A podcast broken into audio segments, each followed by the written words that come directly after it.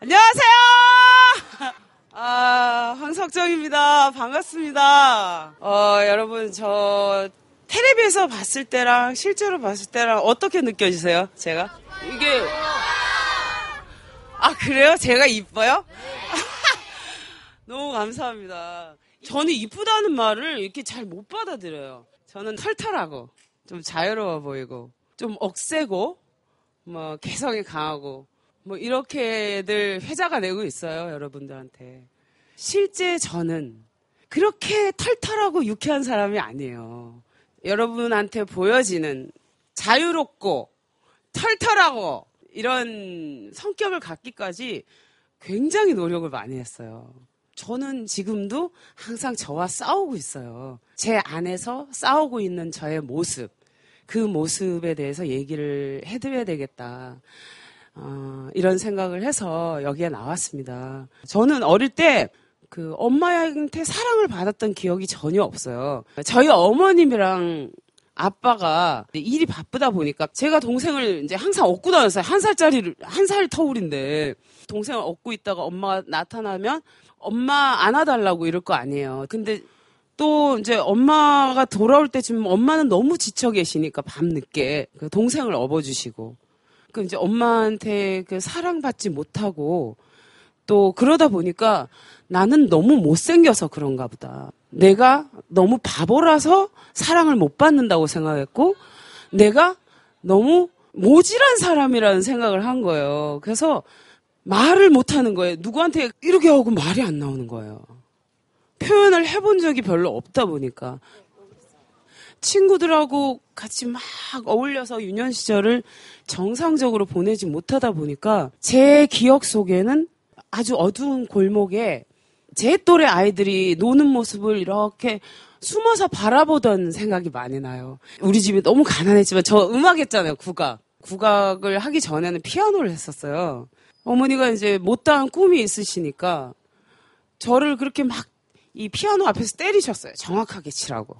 저는 안 그래도 어머님이 무서운데 경기가 들리는 거예요. 어머님만 나타나면. 또 어머님이 심어주신 게 있었어요. 1등을 하지 않는 한 내가 2등인데 남이 1등한데 박수 치는 건 바보라고 했어요. 그러니까 제가 생각하기에 어머님이 분명히 좋은 부분도 있었을 텐데 상처를 받다 보니까 어머님이 저한테 상처 주는 것만 보이기 시작하는 거예요, 이제. 나중에 어머님이 옆에 와서 왜 자식이니까 머리 쓰다듬어 주시잖아요, 잘 때. 그게 너무 무서운 거예요. 어머님이 내 옆에 오시는 게 너무 싫었어요. 무섭고. 그와 동시에 저를 더 미워하게 됐어요. 그런데 여러분, 제가 지금은 그렇지가 않아요.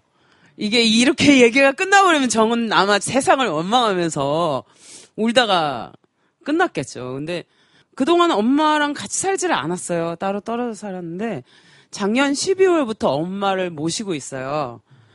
그리고 지금은 세상에서 누구보다 도 가까운 사이가 됐어요. 그런데 이렇게 나를 변화시킨 게 무엇일까? 저 연기하잖아요. 아주 다양한 캐릭터를 하고 있잖아요. 연기 정말 못했어요. 여러분도 아시지만 연기라는 게 인간의 감정을 다루잖아요. 기본 감정을 표현할 줄 모르면 연기를 할 수가 없어요. 근데 제가 어떨 때 딱 걸리냐면 대학을 딱 가서 이제 연기를 하려고 드는데 아름답다는 말을 못 하는 거예요. 해본 적도 없어요. 그런 표현을 하는 게 추하다고 생각했어요. 싸우고 있는 거예요. 그 어린 시절에 나와.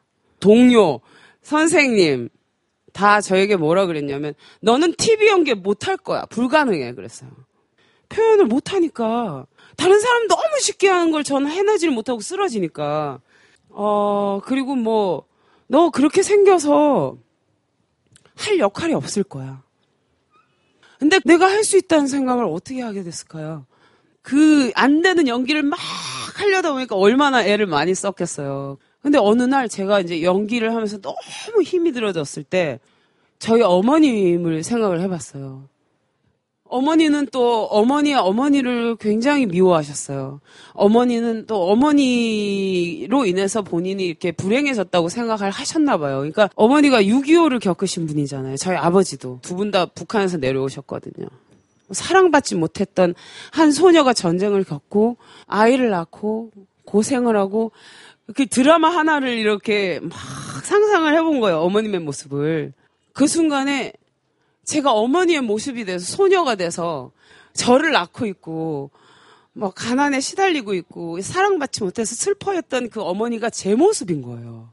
그 연기를 통해서 이 결핍돼 있는 내 자신을 발견하고 어머니에 대한 미움이 많이 사라졌어요. 지금도 사실 누군가에게 얘기를 듣거나 또 실현을 당한다거나 뭐 이러면 안에서 또 올라와요.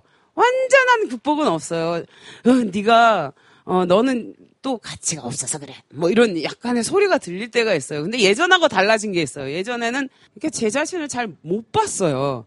근데 지금은 아 네가 아직도 어린 시절의 그 결핍을 아직 다 극복하지 못하고 있구나. 괜찮아. 어 너는 이제 많이 이겨냈어. 잘 살아갈 수 있어. 이렇게 저 자신에 대해서 또 다른 저에 대해서 이렇게 용서하면서 다독이면서 계속 같이 갈 수 있는 힘이 생겼어요.